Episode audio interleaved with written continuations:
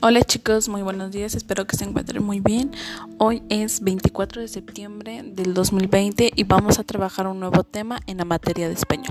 Este nuevo tema eh, a lo mejor en su momento ya lo han estado trabajando, pero hoy lo vamos a ver un poquito más a fondo. Se llama la biografía.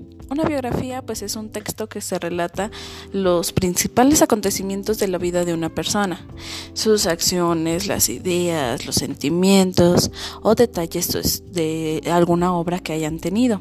También describe su personalidad y las relaciones con su familia y o amigos.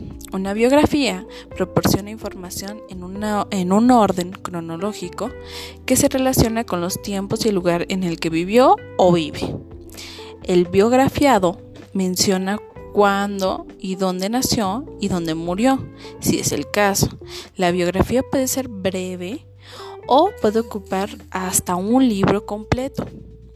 Se puede escribir en tiempo, en tiempo presente, aunque los hechos narrados ya hayan ocurrido en el pasado como ocurre en todos los textos narrativos. El narrador es el elemento que se encarga de, relatar los sucesos.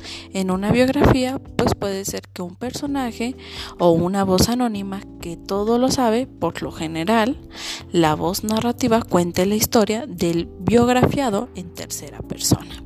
Bueno, entonces la biografía es un texto a veces breve, a veces muy largo, sobre la vida de una persona o los hechos que ella realizó. En este caso, ahora lo que vamos a realizar en su cuadernillo es que van a leer eh, un pequeño texto sobre quién fue Frida Kahlo.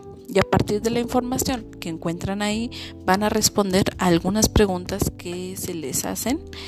Eh, y sería toda la actividad por hoy. Recuerden, una biografía es un texto donde se relatan los, los principales acontecimientos de la vida de una persona.